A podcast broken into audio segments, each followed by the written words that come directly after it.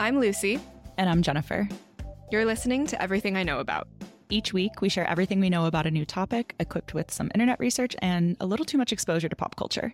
So, today we are talking about dreams and if we can interpret our dreams, if we should, we're starting off with what exactly is a dream from a biological perspective, why we dream, and then we're going to explore the history of dream psychoanalysis in the 20th century leading up to today. Some of the research driven ways that we can analyze our dreams, and then the most universally common dreams that we have and what those dreams might mean if you're having them.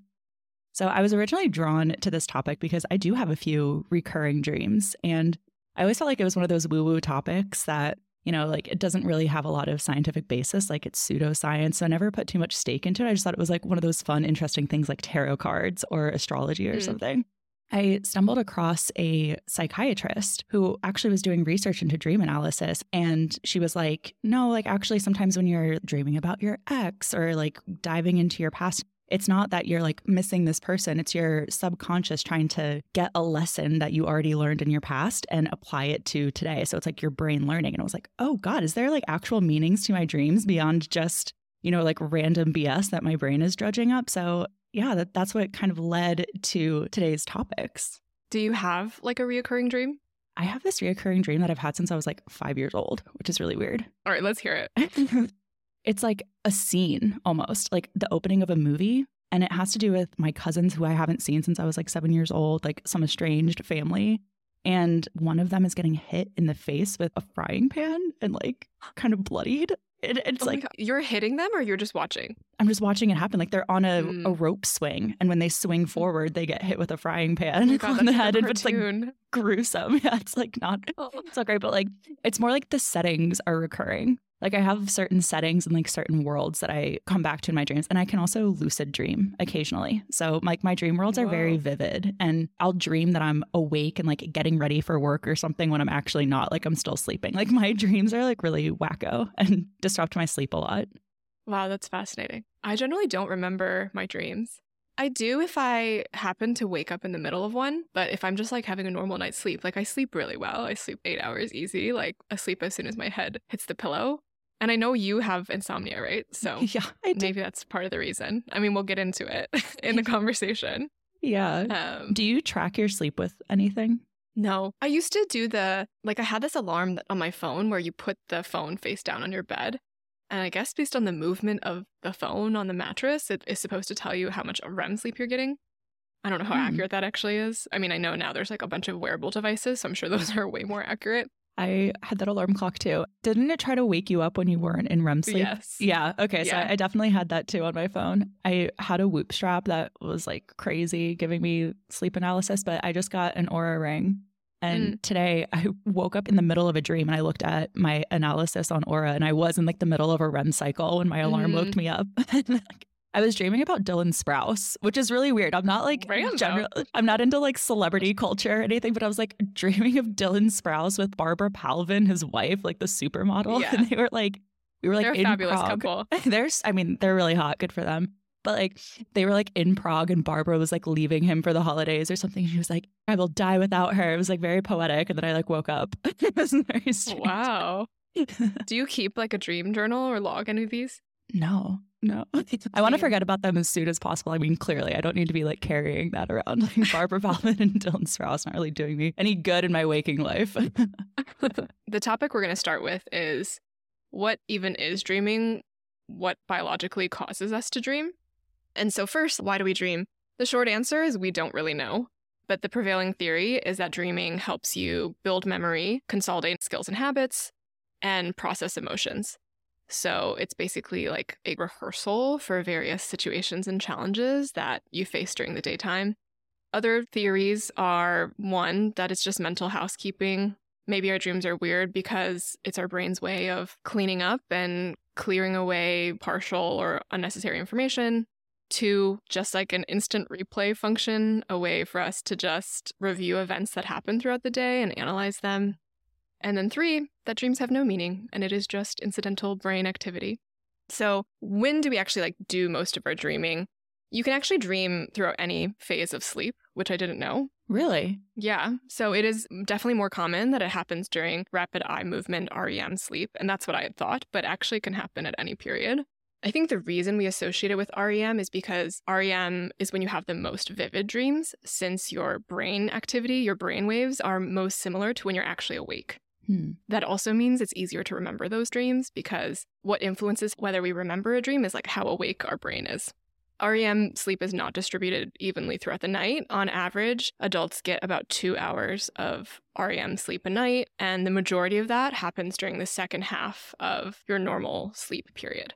So that means that dreaming tends to be concentrated in the hours before waking up. And it is definitely true that if you wake up during REM, you are far more likely to remember your dream. A 2011 study in the Journal of Neuroscience showed that people who have more theta brainwave activity in their prefrontal cortex, which is where your dreams are generated, after waking from REM sleep have better recall. And that activity is what drives our memories when we're awake. Hmm. And since I don't really generally remember my dreams, I was really curious like what influences how much I'm able to remember and like when I remember versus when I don't. And so it's so challenging to remember our dreams because when we first wake up, memory encoding in our brain is just very fragile. Like an alarm clock, a distraction just makes it so these fleeting memories are never encoded into long term memory. So, if you're trying to like better remember your dreams, the advice that they give is that you should try to wake up naturally, try to just sit there, be calm and meditative when you first wake up, and then immediately write down your dream to encode it into long term memory. Oh, interesting. There's been studies that have shown that in a research environment where medical researchers woke up patients during REM, 80% of people actually remember their dreams. In normal life, young adults can remember their dreams only once or twice a week. Wow. And how often would you say that you remember yours? Probably the once or twice a week when I wake up, but because I don't write them down, it's often very fleeting. Like if I wake up and I immediately turn around and tell my husband Avery like what I dreamed about, even maybe as I'm telling the story, it's already flying away from me. Yeah. I've definitely had that experience too. So if we don't remember our dreams, is it possible we're just not dreaming at all or is it like we're still having the dreams it's just not sticking? Yeah, most likely you still are dreaming. There are situations where you don't have any dreams, but that's usually because of medication you're taking or some like more serious condition. If you're just sleeping normally, you're not suffering from narcolepsy or sleep apnea, you do dream, you're just most likely not remembering it. Wow. On average, like those are the numbers I shared, right? But for individuals, some people remember their dream almost every other day. Others report virtually no dream recall. And scientists have looked into is it because of who you are that enables you to remember more or less? Or is it based on the state you're in when you're falling asleep or when you're waking?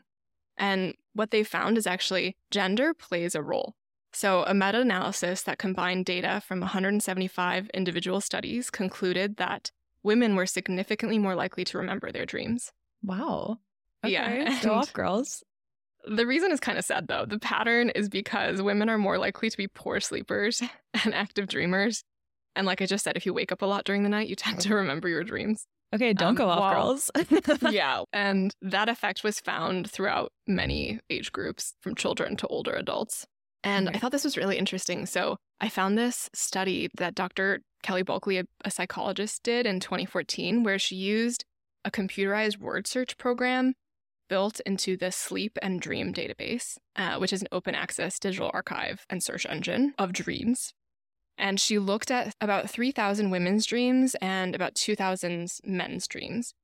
Compared to men, women dreamed more about fear and more emotions overall. So the words that came up in her word search were about family members, friendly social interactions, visual perceptions, and colors.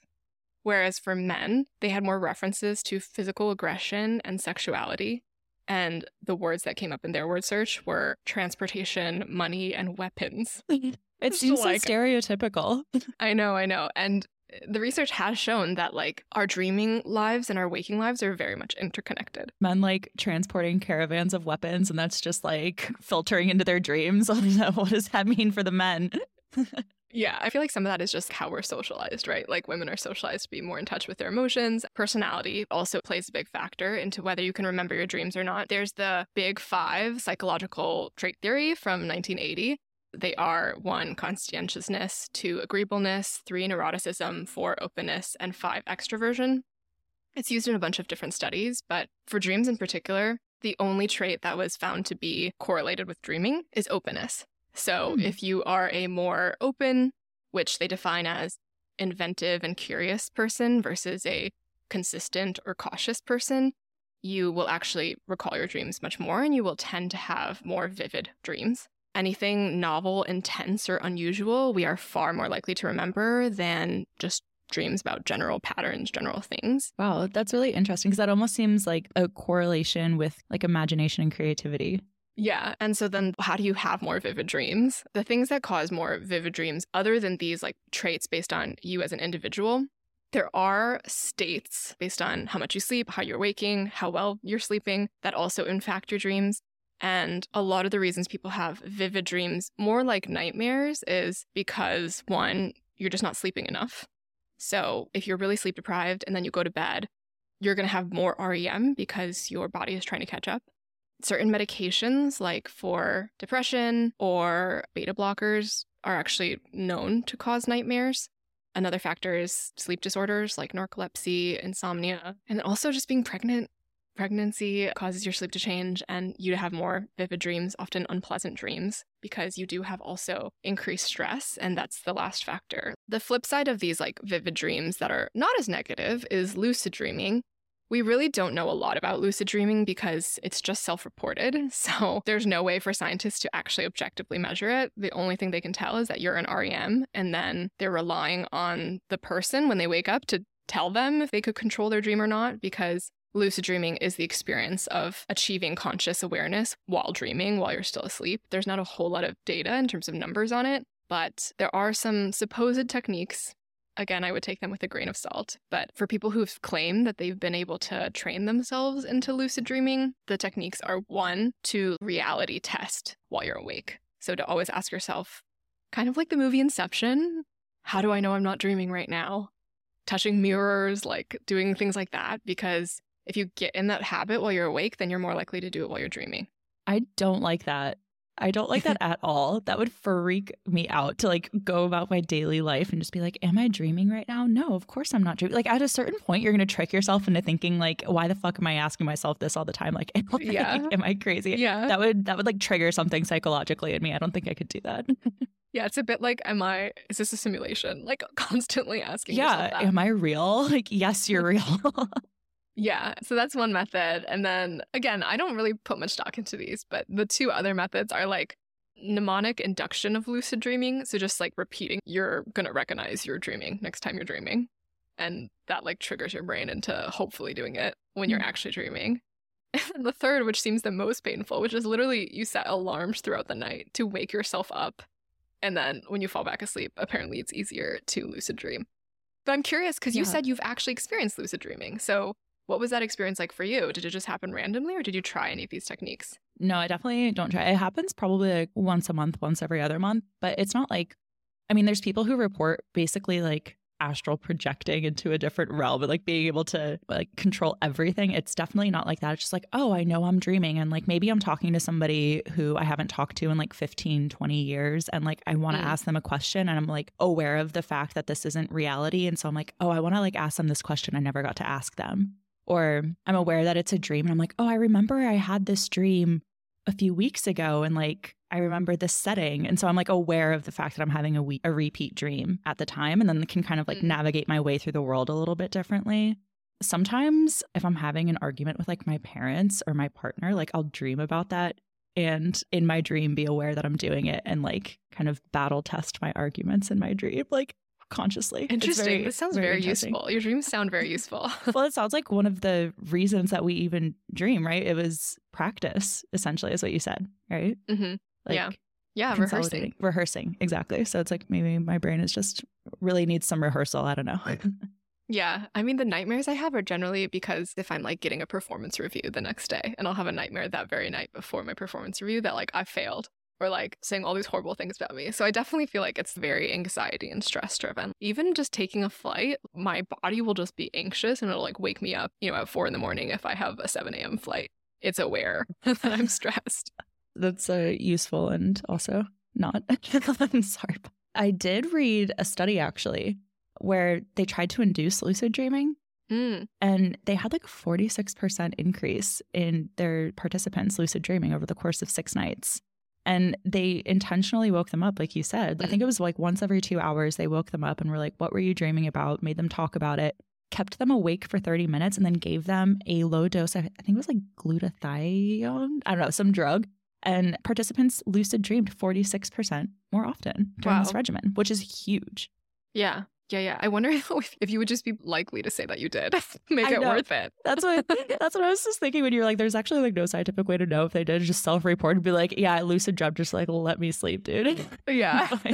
I'm done for the day. I already did it once, so stop waking me up. yeah, or maybe you're just in like this state of like you're not actually sleeping. Because I think a lot of my lucid dreams are probably just me like not actually being asleep. It's just like I'm having like a daydream, but I'm also in like a semi-sleep state. And like these people are probably sleep deprived. You just made them sit up Mhm. for 30 minutes. Like I'm sure they're not Mhm. like in total REM and then having a lucid dream. Yeah, I mean, I feel like our society has been so fascinated by dreams forever.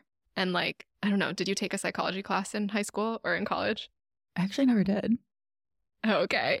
I feel like that's like one of the most popular classes in high school because I think when you're young, you're always like, why does my brain work the way it does? Is it similar to other people's or not? Like, I took AP Psych mostly because I was curious about dreams, actually. And I wanted to know about like what the various theories were in the space. But I'm curious to hear what you found because you looked into that, right?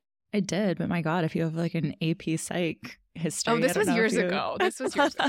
I don't. So I, I went in very blind, but we should not be surprised that the father of dream psychoanalysis was Freud, of course, the, the father of all modern psychoanalysis. I mean, we've always been interested in dreams, like since ancient times. The Romans and the Greeks thought dreams were prophecies. And they thought that we could interpret our dreams to like know what was coming, that it was the gods trying to tell us something. So they've always had a, a particular significance. Freud tried to solidify that in his The Interpretation of Dreams, which came out in the year 1900. And it was the most significant milestone in dream interpretation in the modern times. So Freud, of course, is very big on sexuality. He kind of has a rap for you know all of his theories leading back to sexuality. And in reality a lot of his talk about sexuality is really about reproductive drive and like the biological mechanism of reproduction. So it's not like explicitly sexual. And he thought that dreams were related to this as well that it was actually repressed desires of ours that were coming out in the subconscious mind and coming through in our dreams. So he thought that by interpreting our dreams we could understand the desires that our conscious brain will allow us to fully explore and realize so yeah, it was a form of like wish fulfillment, repressed sexuality as well. Not surprising. and then And so dreams for him are like a, the unconscious mind. They don't interact with your awake life, right? yeah, it's like everything your awake mind represses into the subconscious comes out in your dream, the Mm-hmm. Got it. desires specifically. And then his contemporary Carl Jung, also His student. his student, yes. He was greatly influenced by the interpretation of dreams and Freud. As he matured in his scientific analysis, he diverged from Freud quite a bit and he came up with a theory of universal interpretation. So he felt that there was this universal subconscious among all humans and that we could form a sort of common symbiology by which we can interpret dreams. So this means that like we all kind of evolve from like the same common ancestor. So we're all going to have dreams about like being chased by a big animal, for instance. And like this symbiology can inform not only what our unconscious mind is doing, but what our conscious mind is thinking in the real world. So while he developed his theory of universal symbiology, he also developed a theory of compensation. So he felt that dreams were our unconscious mind trying to fully develop and balance parts of our conscious mind that were underdeveloped. So it, that does actually kind of sounds like it has echoes in what you research, like our brain doing rehearsals and like kind of flexing muscles that it doesn't get to flex in our waking life. And so he felt that while we all have like universal themes stemming from our common biology, it also needs to be interpreted on an individual level in a more nuanced sense than maybe Freud was doing it. And then Yeah. Calvin Hall in the 1950s. So he came up with a more modern interpretation that I think kind of trickles into some of the modern psychology that we see today, which is that dreams are like plays or enactments based on ideas that the person has about themselves, about the outside world, and that dream interpretation could actually help a person better understand themselves and their own behavior. It's like, okay, if I have like this symbol, I can tell you what that means about your belief about the world and then thus what that means about you. Yeah, so Calvin Hall, he and this other psychologist, Robert Van de Castle, in the 1960s created a large scale coding system to analyze various facets of dream content. It is still widely used and referenced. There were many dream classification systems before that, but his really represented this turning point. And most modern studies are actually based on this up until very, very recently. The people who really, really believe in it say that it is, quote, completely objective and quantitative. It does not draw on case histories, free associations, amplifications, symbolic interpretation, or any other material from outside the dream reports themselves. And they're usually conducted blind. So, for that reason, it's considered a fairly strong attempt at empirical research when it comes to this topic of dreams that is really difficult to actually study in a scientific way. The way that it works is you code dreams by characters, social interactions, activities, successes and failures, fortunes and misfortunes, emotions, settings, objects, and descriptive elements like time, color, size, etc. Oh, who remembers their dreams in this much detail? So even from what I just said, like it's a very complicated system. And that's part of the weakness of the system is because you do have people manually hand coding these things. And obviously that's both really, really time consuming, but also very prone to mistakes or how like an individual would perceive or categorize the dream that they're analyzing. People throughout the 1990s and even early 2000s still use the system to great effect and were able to map out people's dreams both individuals who had kept extensive dream journals, but also looking at large groups and trying to figure out if there's any commonalities or similarities between what people dream about. Turning those elements into actual numbers around how frequently they appear, determining frequencies for individuals and groups, and then comparing the findings of a group to like a unique person being studied. So you could actually, using the system, try to figure out your own dreams you could categorize them and then understand okay, am I like other women in my age group or are my dreams really significantly different? Okay, that's pretty cool. Yes. And so the analyses of all of these dreams throughout this method demonstrated that there's a large degree of consistency in what a person dreams about over several months or years, even 40 to 50 years in the two longest dream series analyzed to date, and that there's striking continuities between our dream findings and waking life. So these are very closely linked. You can actually predict somebody's concerns and interests based on just reading about their dreams. And then when they map that against the actual person and like interviews with that person, it like very much matches what they're actually thinking about on a daily basis. And so they use those findings to basically suggest that our dreams really do have meaning, that they're not random brainwaves, just clutter that we're trying to get rid of. So just to clarify though, it's our mm-hmm. waking life that's informing our dream, not vice versa. Correct. There was a new approach in 2020 that came out called the Structural Dream Analysis, the SDA, which is based on the assumption that the meaning of a dream consists not so much, like Hall and Van de Castle said, based on certain symbols or elements, but more in the relationship between these elements and in the course of action which the dream takes. So it's structure. Hmm, okay. So you can think of it like as if a dream was a novel or a story where it's more about the plot and the order of things that happen and how things climax or how things resolve rather than taking that dream and breaking it into specific elements and then counting the number of elements in that dream and across time within a series of dreams. Fascinating. Okay, that feels more intuitively right, but what does that have to say? So it's a different approach, right? Like the Hall and Van de Castle, they're saying that is objective and like quantitative because all you're doing is theoretically counting. Though, as I mentioned, obviously there's a human interpreting it to begin with. This approach is more qualitative because there's not a way to count plot, right? Like you you are relying on someone to interpret when the peak of a story is or when it falls.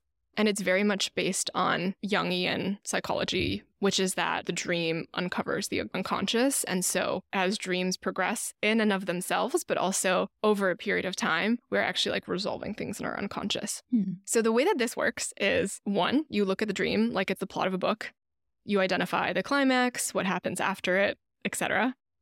Two, you look at the fate of the protagonist. So, what is the dreamer doing? Are they actively involved? Are they a passive observer? Are they powerless, etc.? Three, you break the dream into parts like the initial situation, situations where they're receiving help or support, any situations where they're facing challenges. You do look at symbols in the context of this. So, if like a dog appears a lot, making note of that.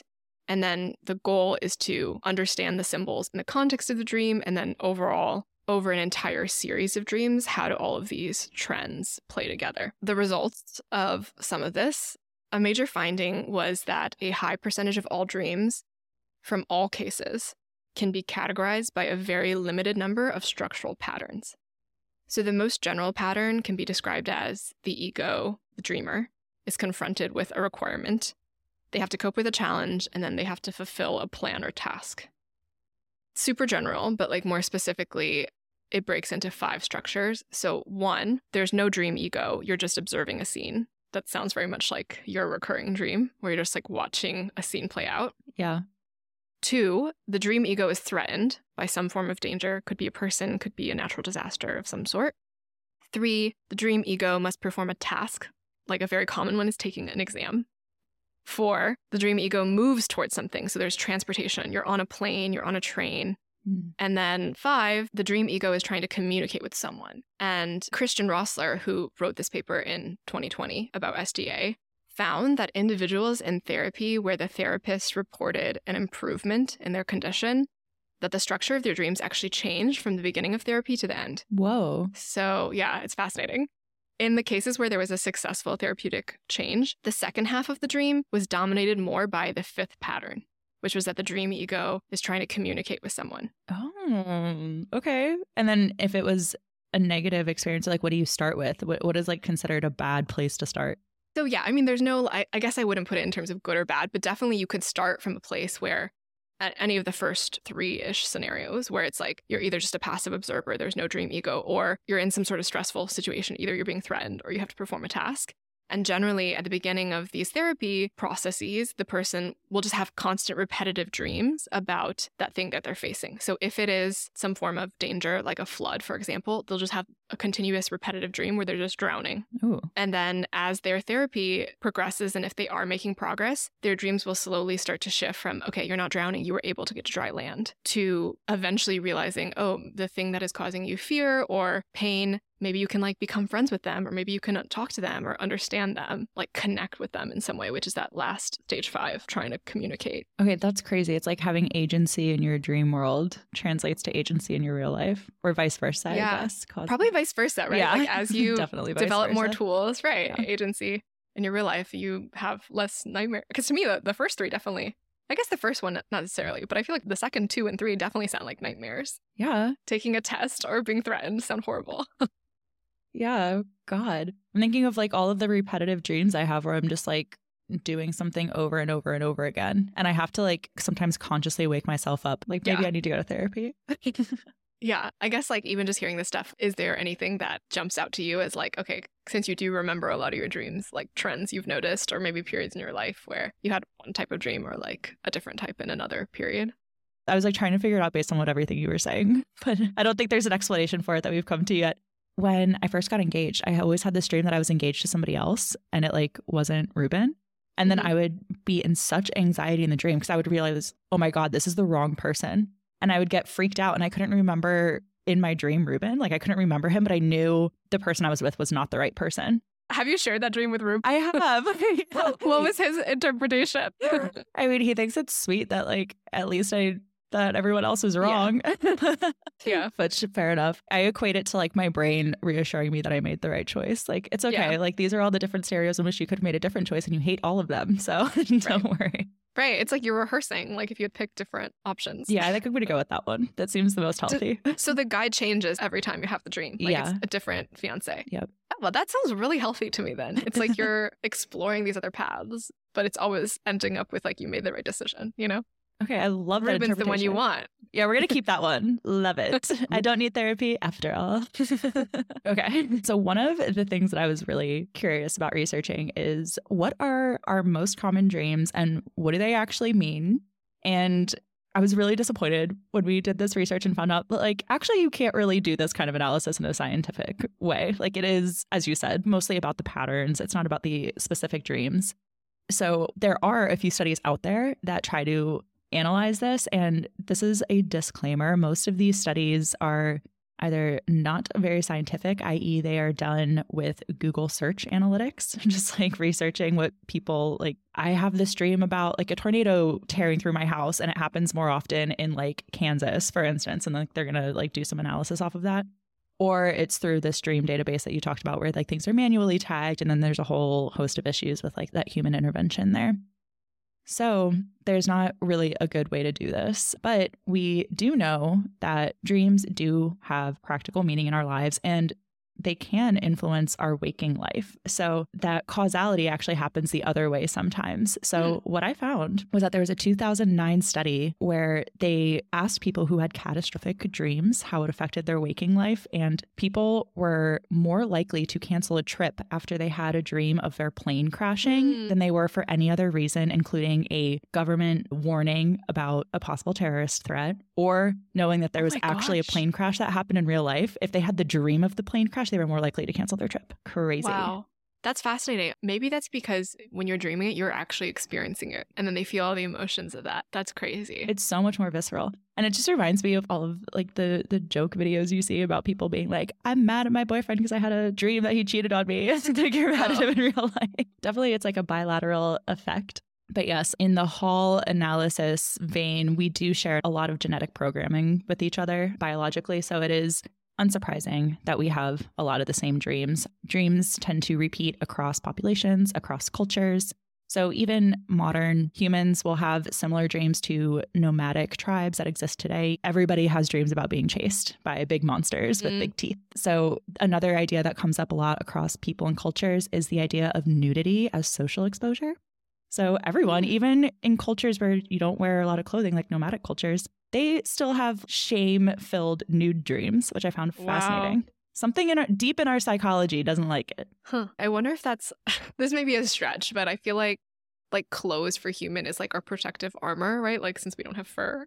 And I feel like biologically Since we don't maybe have it's like fur. biologically it's like shedding our armor is being nude. Like I feel yeah. like being naked in front of the class, right, is like a common dream that I've heard. That is it's so common. Have you had that one? I don't remember. Maybe I have. God, you are so secure. I feel like well, I just see it depicted in movies so much that now it's like confusing what's happened to me and like what is just from me watching someone else. Okay, funny you say that. So I was listening to a few podcasts with that William Domhoff researcher. Yeah. So he's probably the most prolific dream researcher, if not in the world, then definitely in the United States. So he's out of the University of California, Santa Cruz.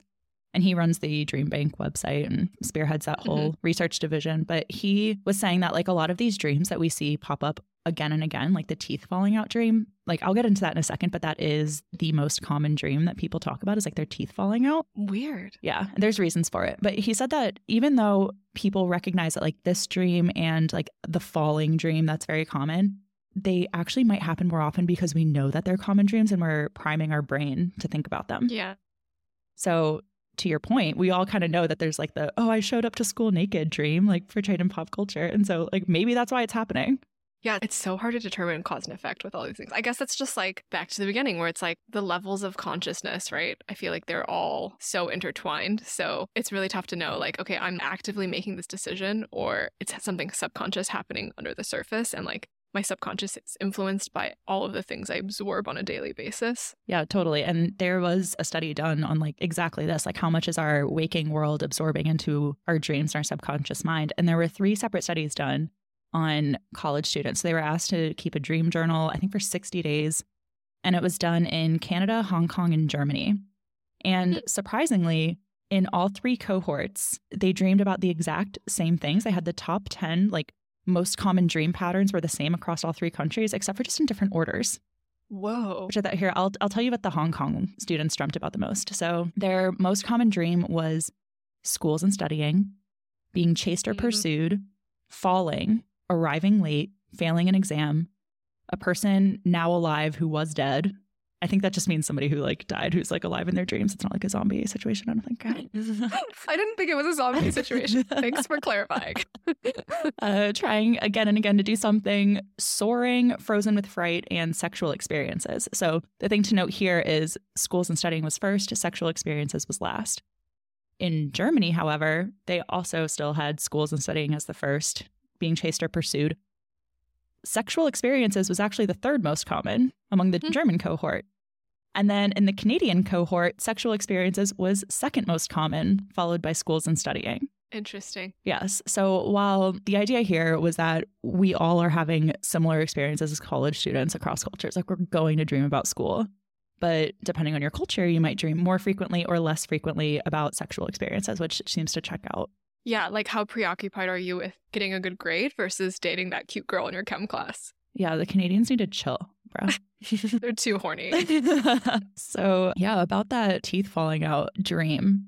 So, this one I thought was super fascinating because during the pandemic, this dream blew up. The search for teeth falling out was, I think, like up like 300% or something. Like, it was like a lot. Like, people were constantly. I've never heard of this. Really?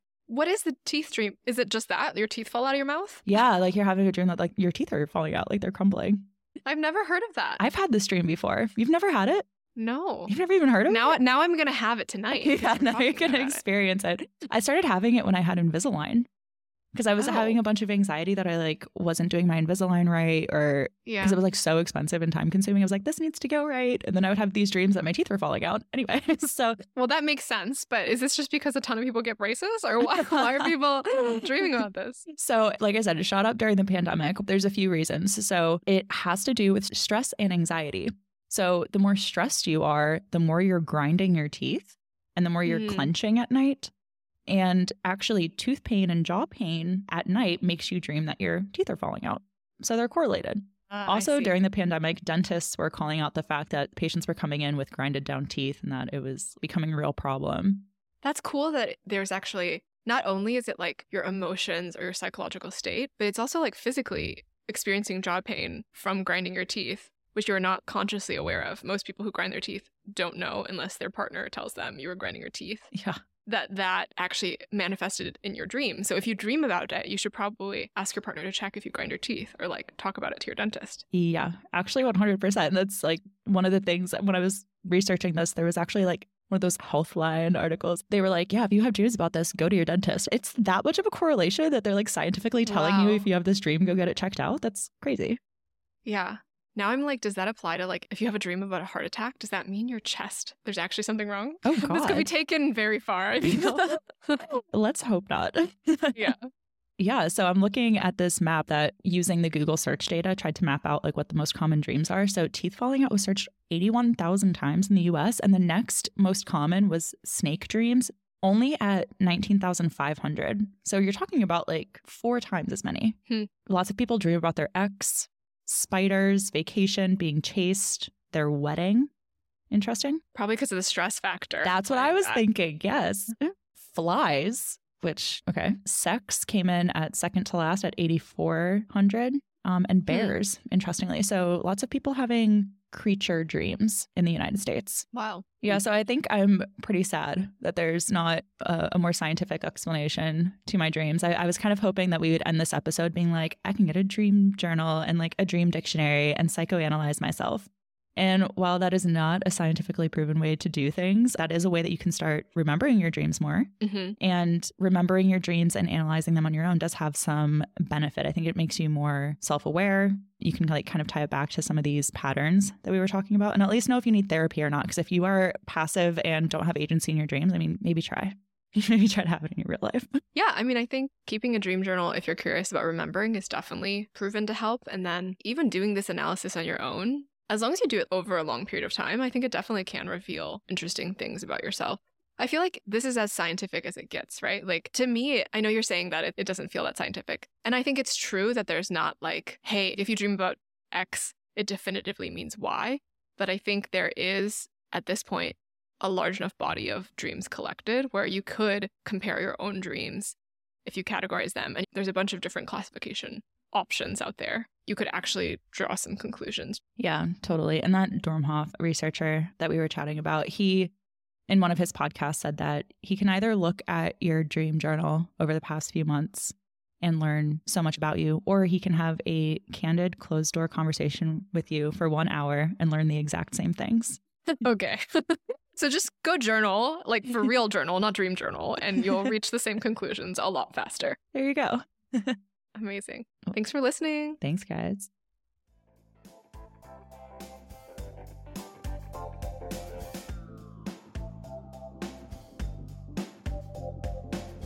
If you enjoy the pod, we would love for you to give us a follow and rate us on Apple Podcasts, which helps us get the word out and reach new listeners. Full transcripts and show notes are available on Patreon, where if you choose to become a patron, you'll also get access to bonus content, our monthly book club, and our eternal gratitude. If you'd like to get in touch or suggest a topic for a future episode, email us at everythingiknowaboutpod at gmail.com or DM us across all socials at EikaPod, that's E I K A pod. Thanks for listening and see you next week.